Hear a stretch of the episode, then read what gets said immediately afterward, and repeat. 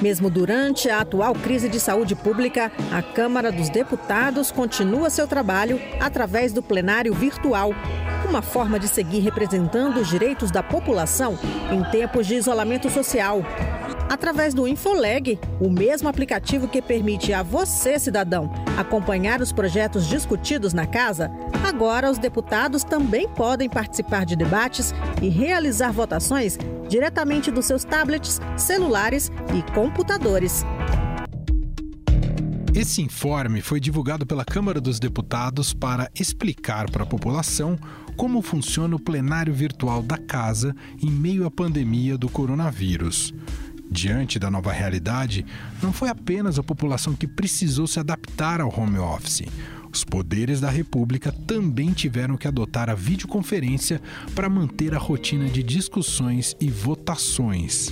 O presidente do Senado, Davi Alcolumbre, chegou a celebrar com senadores e deputados o reconhecimento internacional do pioneirismo do sistema de deliberação remota, adotado pelas duas casas durante o período de pandemia.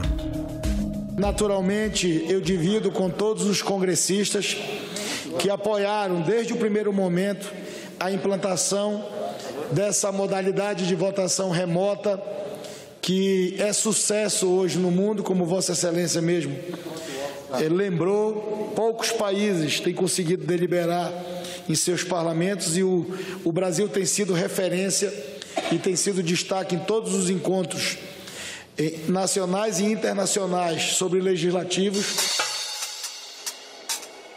O sistema de deliberação remota foi adotado em tempo recorde para evitar aglomerações. No Senado, o SDR foi utilizado pela primeira vez na sessão do dia 20 de março, quando os senadores aprovaram um projeto que reconheceu o estado de calamidade pública no país. Já a Câmara dos Deputados teve sua primeira sessão virtual no dia 25 de março, quando se discutiu projetos relacionados ao combate da pandemia. Quem vai fazer frente às necessidades de atendimento da população é, vitimada pelo Covid-19, pela pandemia do coronavírus, são os estados e municípios. É fundamental que o Congresso Nacional possa garantir aos estados e municípios condições financeiras, condições fiscais.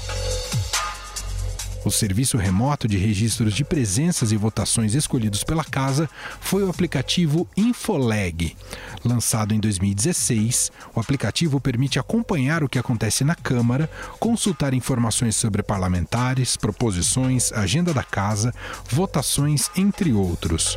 No entanto, a nova rotina de sessões virtuais imposta pela pandemia do coronavírus tem dividido os deputados.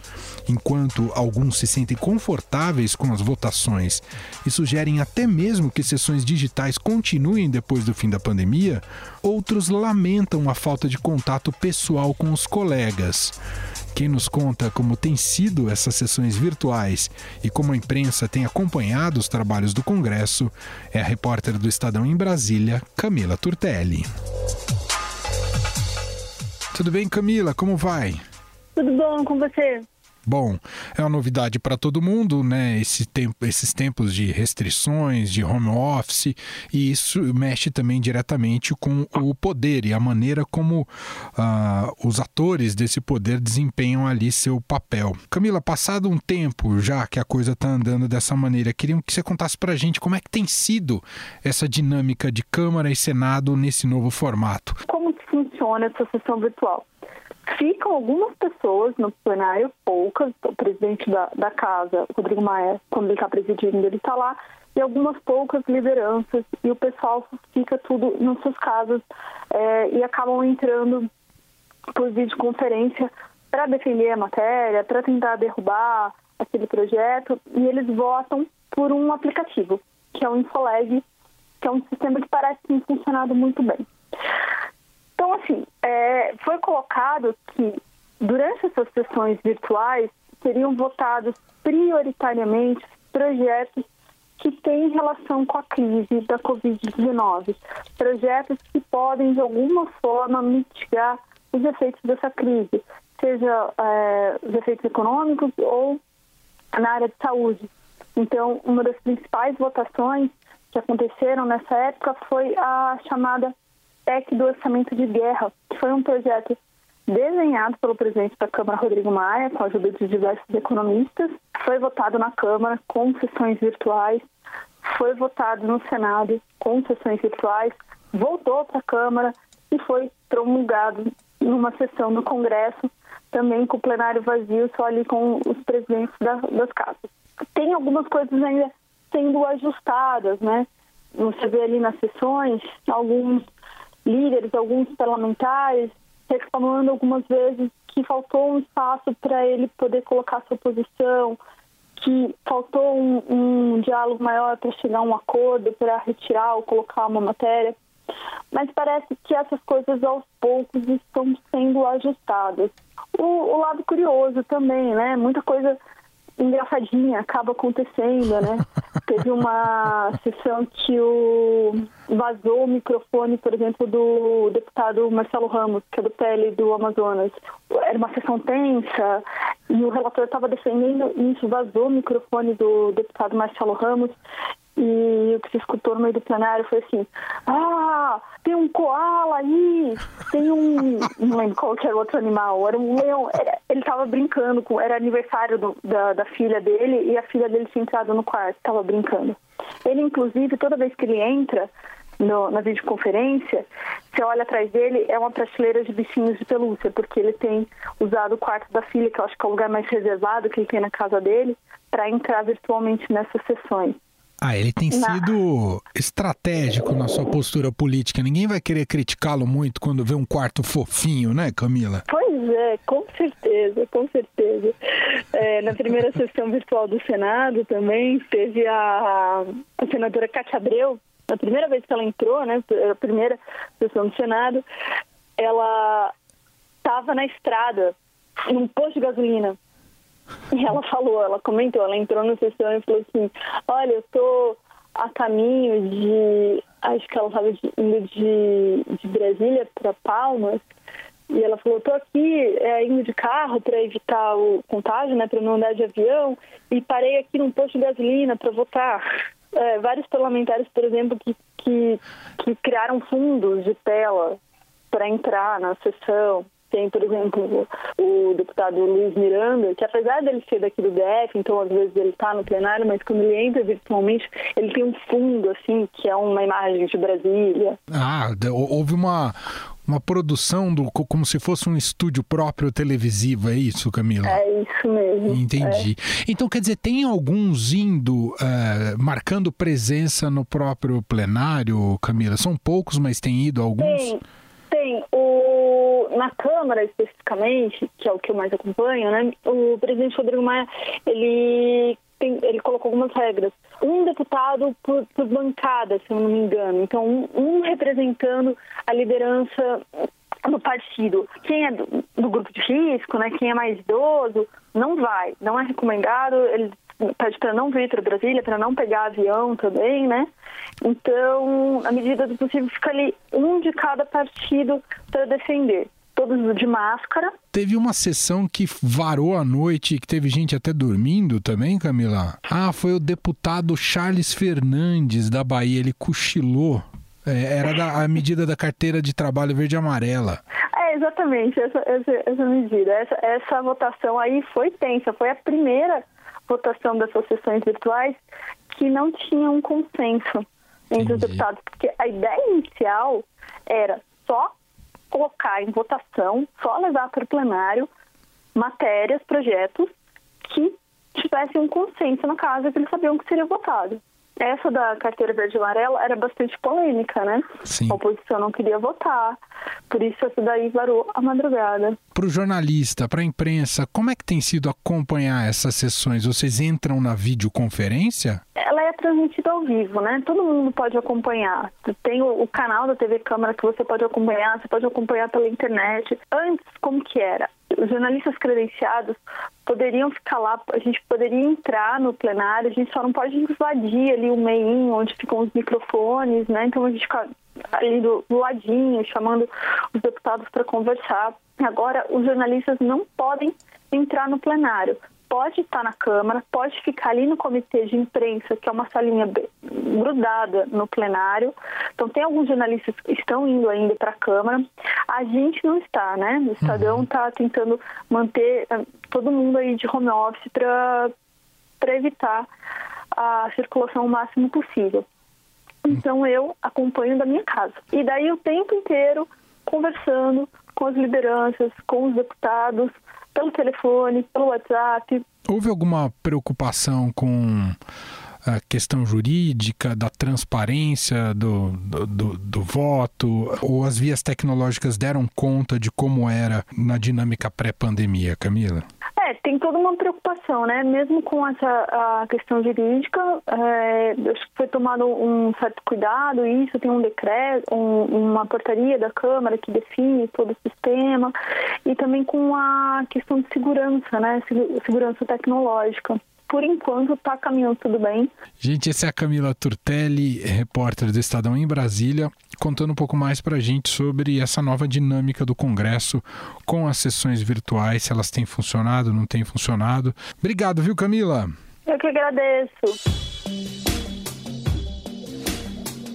Esse sistema virtual também tem sido adotado pelas câmaras municipais e assembleias legislativas pelo país, o que tem gerado algumas situações inusitadas. Em Cubatão, na Baixada Santista, no estado de São Paulo, durante a fala do vereador Rafael Tucla, do Progressistas, vazou o famoso gemidão do WhatsApp ao senhor prefeito municipal sobre o uso do recurso dos 6 milhões enviado por todos os vereadores ao Poder Executivo. Meu Deus. Meu Deus. vereador Rafael. O Poder Executivo também foi vítima dos descuidados. Na quinta-feira passada, em uma sessão com empresários, o presidente Jair Bolsonaro pediu que o ministro da Economia Paulo Guedes interrompesse a teleconferência para avisar que um dos participantes estava aparecendo pelado, tomando banho. Uma parada aí, Paulo. Paulo, o Paulo, o colega do último quadrinho ali que tá. Aí, saiu fora, saiu fora, fora tá ok. Tem um, cara, tem um cara tomando banho aí, peladão. Tem um peladão aí, fazendo isolamento. Peladão em casa e tal, beleza. Aqui não continua, Paulo, peladão, mas me perdoe aí, viu? Outro poder que adotou as sessões virtuais foi o Judiciário. As primeiras sessões virtuais das turmas do Supremo Tribunal Federal, no dia 3 de abril, foram marcadas por algumas falhas técnicas e pelo protesto do ministro Marco Aurélio Melo, que destoou dos colegas e apareceu no vídeo usando uma camisa polo. O magistrado é contrário à realização dos julgamentos online.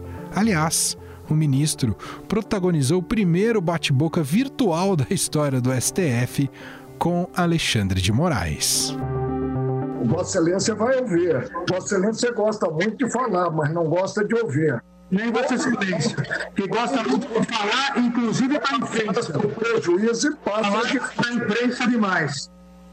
Não, não, não estou falando da imprensa, eu estou falando aos integrantes do Supremo, estou Agora. falando com a capa sobre os ombros. Nesse momento. Sempre, sempre. E quando eu falo a imprensa, não falo em off. Será? Em seu site, o Supremo diz que a transmissão das sessões das turmas pela internet é uma medida inédita e visa compensar as restrições de entrada no tribunal durante o período da pandemia, garantindo o acompanhamento dos processos por partes e advogados. E para falar como tem sido essas sessões no Supremo, eu converso agora com o repórter do Estadão em Brasília, Rafael Moraes Moura. Olá, Rafael, tudo bem com você? Tudo certinho e contigo, Manuel? Tá tudo bem por aqui. Bom, eu imagino que para começar você mesmo também está acompanhando a distância. Você não está mais indo à porta do Supremo, né, Rafael? Não, já faz uns dois meses que eu não coloco os pés no Supremo Tribunal Federal. O Estadão tem uma política bem rigorosa, né, de cuidado com, com seus funcionários. E eu estou trabalhando desde ali 13 de março uh, aqui de casa mesmo. Estou com o computador do jornal instalado dentro daqui de casa e as entrevistas somente por telefone, por zap, por e-mail. A gente fez uma entrevista recente com o presidente do, o futuro presidente do Tribunal Superior Eleitoral, o ministro Luiz Roberto Barroso. A gente fez pelo Zoom. Foi até a minha estreia no Zoom, fazendo uma entrevista com uma autoridade, mas deu tudo certo, Manuel. Que sensacional. Bom, a, a gente olha ali para o plenário do Supremo, claro que tem ministros mais jovens, mas tem muitos de idades avançadas. Mesmo assim, a decisão foi para que todo mundo fosse para casa ou alguém tem ido até o Supremo, Rafael? A maioria dos ministros, Emanuel, tem mais de 60 anos de idade. Né? Os mais jovens são o presidente da corte, o Dias Toffoli, e o ministro Alexandre de Moraes. Então, o que aconteceu? Vamos recapitular aquele início da pandemia, acabou o carnaval, vida, início de março, né? Uhum. O próprio presidente do Supremo, o Dias Toffoli, fez uma viagem oficial para o Marrocos quando estava aquela escalada da pandemia do coronavírus, o que gerou até uma crítica interna dentro da corte sobre a posição dele. Enquanto ele estava no Marrocos, havia uma pressão muito grande para que ele retornasse para o Supremo quanto antes, porque sabemos ainda a dimensão da pandemia, o que o risco que ela representava para o país, quais medidas deveriam ser tomadas no âmbito do judiciário. Ele antecipa o retorno dele do Marrocos para o Brasil e aí decide uma série de coisas. Coloca os servidores em home office, né? E faz uma série de mudanças sedimentais que permite, na prática, que o Supremo continue julgando os casos, mas agora à distância. Então, já há algumas semanas, o Supremo tem feito essas sessões que eram plenárias, são televisionadas ainda, só que está cada ministro votando da sua casa na frente do computador. Curioso, Emanuel, que a maioria dos ministros tem mais de 60 anos de idade, como falei, né? Então, eles estão naquele grupo de risco, aquele grupo mais vulnerável aos efeitos do novo coronavírus. Então, muitos ministros se anteciparam o próprio Toffoli e se colocaram em isolamento e distanciamento social. Então, o ministro Ricardo Lewandowski está na casa dele lá em São Paulo, o ministro Barroso não sai da casa dele em Brasília. A nossa entrevista que a gente fez com ele, para o Estadão, foi feita da casa dele, ele na casa dele, eu na minha, a gente falando pelo Zoom. E o próprio decano do Supremo, o ministro Celso de Mello, estava no hospital se recuperando de uma cirurgia no quadril quando foi declarada a pandemia de coronavírus, né? E ele está na casa dele em São Paulo também. Ele, ele, tem 74 anos, vai completar 75 anos em novembro desse ano. Ele não sai de casa por nada. O que a gente percebe das autoridades dos ministros Supremo, Manuel, é de que eles estão muito cientes da gravidade da pandemia do coronavírus, uh, estão muito preocupados com os efeitos sobre o país e eles têm sido também muito obedientes com essas regras de distanciamento social. Ninguém está botando o pé fora de casa. O que não significa, né, Rafael, que eles não estejam com muito trabalho e mais do que isso, com trabalhos que mexem diretamente com o destino do país e tem mexido demais também com a classe política brasileira, em especial com o presidente Jair Bolsonaro. Você citou aí o Celso de Mello, tá quietinho uhum. em casa, mas tá, tá cheio de trabalho, né, Rafael? Tem aquela rotina muito peculiar, muito própria dele, que ele despacha até 5, 6 horas da manhã. Então, sempre que algum inquérito cai com o Celso de Mello, Manuel, minhas noites ficam mais divertidas, porque eu não consigo dormir sem ver movimentação processual às 3, 4 horas da manhã, que é muito comum ele tomar decisões no alto da madrugada. Tem uma coisa interessante sobre a rotina dos ministros do Supremo, porque a maioria dos processos é digital, ou seja, a gente sempre imagina aquela pilha de papéis, né, aquela coisa toda, mas no caso do Supremo, as coisas são na maioria dos casos, eletrônicas. Então, o ministro ele pode acessar os autos do processo de qualquer lugar do país. Então, é muito comum, até quando os ministros estão cumprindo a agenda oficial, viajando, ou antes dessa pandemia, quando estavam fazendo alguma palestra em alguma outra cidade, eles podem tomar decisão em qualquer lugar do país, Emanuel. Então, assim, a rotina do Supremo é um pouquinho diferente, porque ele faz, aquela, faz as sessões das terças, das turmas, quarta e quinta dos plenários, mas ele já tem esse hábito de levar trabalho para casa. Já era uma rotina que eles tinham antes da pandemia. A diferença é que agora eles não fazem mais palestras, não fazem mais conferências, né? Estão trancafiados em casa. E o que aconteceu é que esses eventos públicos foram substituídos pelas lives. Agora é um festival de lives. Todo dia tem um ministro do Supremo aparecendo em uma live para falar de Constituição, de direitos, dos efeitos jurídicos da pandemia. Agora tem uma outra coisa interessante sobre a tecnologia, uma coisa meio Black Mirror, Manuel. Posso ah, contar? Pode, por favor. Porque quando a gente fala no plenário do Supremo, a gente pensa sempre nos ministros reunidos, aquela televisão mostrando a carinha deles, eles votando, né? É. Só que agora as sessões são por videoconferência, né? Com aquela mudança no regimento que permitiu isso. E até de vez em quando acontece já do som de algum ministro falhar, ou então eles perderem algum dos ministros na exibição, já aconteceu também algum, algumas falhas técnicas, né, uh, durante a transmissão. Só que existe um outro Supremo, que nem eu nem você vemos, que é digital, que está na internet, que é o famoso plenário virtual. O que, que é o plenário virtual? O plenário virtual é uma ferramenta online que permite que os ministros do Supremo decidam sobre uma série de casos sem se reunir presencialmente. Então, o plenário virtual, na verdade, é um fórum online, os ministros votam apenas clicando, e é um julgamento que durou uma semana, que pode ser acompanhado por qualquer pessoa em qualquer lugar do país. É tipo um fórum, um bate-papo, mas só os ministros ali votando, e você vai acompanhando durante uma semana. E o que, que o Toffoli fez, com a, o presidente do Supremo, o Dias Toffoli, fez com o avanço da pandemia do coronavírus? Ele manteve a rotina das sessões presenciais, que agora são com videoconferência, né? Uhum. Só que ele turbinou o plenário virtual. Aí você vai falar, por que ele turbinou o plenário virtual? Porque o Supremo deixa de ser demandado, né? Tinham mais de claro. 700 casos que aguardavam uma definição do plenário da corte. Então, o que, que ele faz? Ele faz um filtro do que realmente é mais delicado, que precisa ser julgado, digamos assim, cara a cara, ao vivo, a cores, e outros processos mais secundários estão indo para esse plenário virtual. Então, tem dias em semanas, perdão, que o Supremo julga 100 casos no plenário virtual e a gente fica doido aqui tentando o que foi decidido, Emanuel. E queria que você me contasse também, Rafael, sobre dress code, né? Porque a gente conhece toda a formalidade da, do judiciário e das sessões plenárias. Com essas sessões videoconferência, todo mundo em casa, tá, eles estão seguindo a risco o dress code do, de, um, de um magistrado? Quase, to, hoje está todo mundo seguindo, né? Mas no começo, aí eu vou ter que entregar o ministro Marco Aurélio Mello, do Supremo Tribunal Federal, teve a primeira sessão da primeira turma televisionada e ele estava de camisa polo, Emanuel, é, participando do julgamento.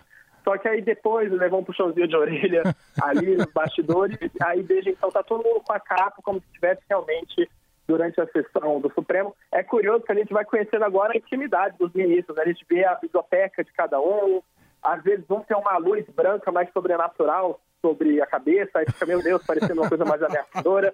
Então, como o julgamento agora é caseiro, então assim, você vai conhecendo um pouco da intimidade de cada um deles. O presidente do Supremo, que é o né, por ser o presidente, ele é o único que tem ido todos os dias ao, ao tribunal, ao edifício sede aqui em Brasília, então ele comanda lá do tribunal as sessões e ficam os outros 10 integrantes por videoconferência. E teve recentemente até briga entre eles via videoconferência. Alguns hábitos não mudam, né? Só que a diferença, Manuel, é que quando o clima esquentava nas sessões presenciais, dava para fazer aquele intervalo regimental de 15 minutos, aí eles vão ali para o salão branco, tomam um lanche, conversam, é, bate um na costa do outro. E hoje, agora que não tem mais essas sessões presenciais, não tem mais um pãozinho de queijo nem um café, né, para acalmar os ânimos. Sensacional. Gente, esse é o registro do Rafael Moraes Moura e hoje ele gentilmente aqui contando um pouco mais pra gente dessa dinâmica nova do STF. Obrigado, viu, Rafael? No judiciário, as situações curiosas também acontecem em tempos de home office. O desembargador Carmo Antônio de Souza protagonizou uma rápida gafe durante a sessão virtual do Tribunal de Justiça do Amapá. Sem saber que estava sendo gravado, o magistrado apareceu rapidamente perante os colegas da corte sem camisa. A cena durou poucos segundos e, ao perceber a situação, se afastou da câmera e retornou vestido. Bom, e quem nunca comete essas gafes e está sempre alinhada com o dress code em qualquer live neste podcast é ela, Renata Cafardo. Fique em casa com o Estadão, com Renata Cafardo. No Fique em Casa de hoje, a gente conversa com Emanuele Junqueira, estilista e dona de um dos mais renomados ateliês de vestidos de noiva do país. Vamos descobrir como tem sido o trabalho dela em um dos setores mais afetados pela pandemia. Como vai, Emanuele? Tudo bem? Oi, Renata, tudo bom? Prazer. Obrigada por esse convite. Bom a gente falar um pouco também, né? Sim, me conta um pouquinho como é que tá a sua vida, hein? Os casamentos estão parados, né, Emanuele? E você, que é a rainha dos lindos vestidos de noiva, como é que você está trabalhando? Você está trabalhando nesse momento? Está conversando com as suas noivas? Como é que tá isso? Bom, quando começou toda essa história, né, dois meses atrás, eu tinha já em andamento 97 vestidos. Então, nossa primeira decisão foi: vamos manter a produção ativa e aí montei as estruturas nas casas de cada costureira e aí a gente está montando um esquema para conseguir, desde então, fazer com que elas trabalhem dentro de casa. As provas foram suspensas e, e ficou realmente tudo parado, mas a minha produção teve que continuar, justamente por conta de todas essas entregas que foram adiadas, né? Esses casamentos todos foram adiados. Tenho feito atendimentos online em vez de montar na noiva, eu trouxe aqui para minha casa um boneco, então eu faço isso todo no boneco. E, enfim, depois já faço croquis, e a gente, e a gente tem fechado, porque Quando tudo isso começou, a minha maior preocupação era a minha equipe, sempre foi. Então, para isso, algumas atitudes eu tomei, né? Uma delas foi dá um desconto super especial em todos os vestidos, que é justamente abrir mão dessa margem né, que o ateliê tem, para que elas também se sintam né, estimuladas em fechar durante esse processo. Eu pensei dessa maneira, né? Nós vamos ter que reduzir, isso é ruim, infelizmente. Reduzimos de todos, tá? Então foi super igualitário e, enfim, é assim que a gente tem lidado. E onde você tá? Tô escutando uns passarinhos aí. Ai, você viu? É, nessas horas a gente dá, sei lá, levanta as mãos para o céu, né? Por é. ter um espaço perto da natureza. Então eu tenho aqui um, um refúgio no campo. Estou hum. aqui com os meus filhos. Tem sido bem desafiador também. Sim. Mas por outro lado, estou mais perto, né? Eu abri o ateliê quando eu estava grávida da minha filha. Hoje ela, agora ela vai fazer 17 anos. Então, hum. eles sempre acompanharam muito toda essa correria, sabe? E é engraçado que eu falei com a minha irmã hoje, ela falou, Emanuele, só isso mesmo para te fazer ficar em casa, né? Porque é impressionante, você não tinha noção da quantidade de coisas que você fazia, mas é impressionante. Super obrigada. Obrigada, obrigada a você. Um beijo, fiquem bem, Outro. fiquem bem em casa. Vocês também, bem em casa, é isso mesmo. O Estadão Notícias desta segunda-feira vai ficando por aqui. Contou com a apresentação minha, Emanuel Bonfim, participação de Renata Cafardo, produção de Gustavo Lopes e Bárbara Rubira e montagem de Nelson Volter. Diretor de jornalismo do Grupo Estado é João Fábio Caminoto. Para conversar com a gente, o nosso e-mail é podcast@estadão.com. Um abraço para você, a gente se fala daqui a pouco às 5 da tarde com mais uma edição do podcast na quarentena. Até lá. Estadão Notícias.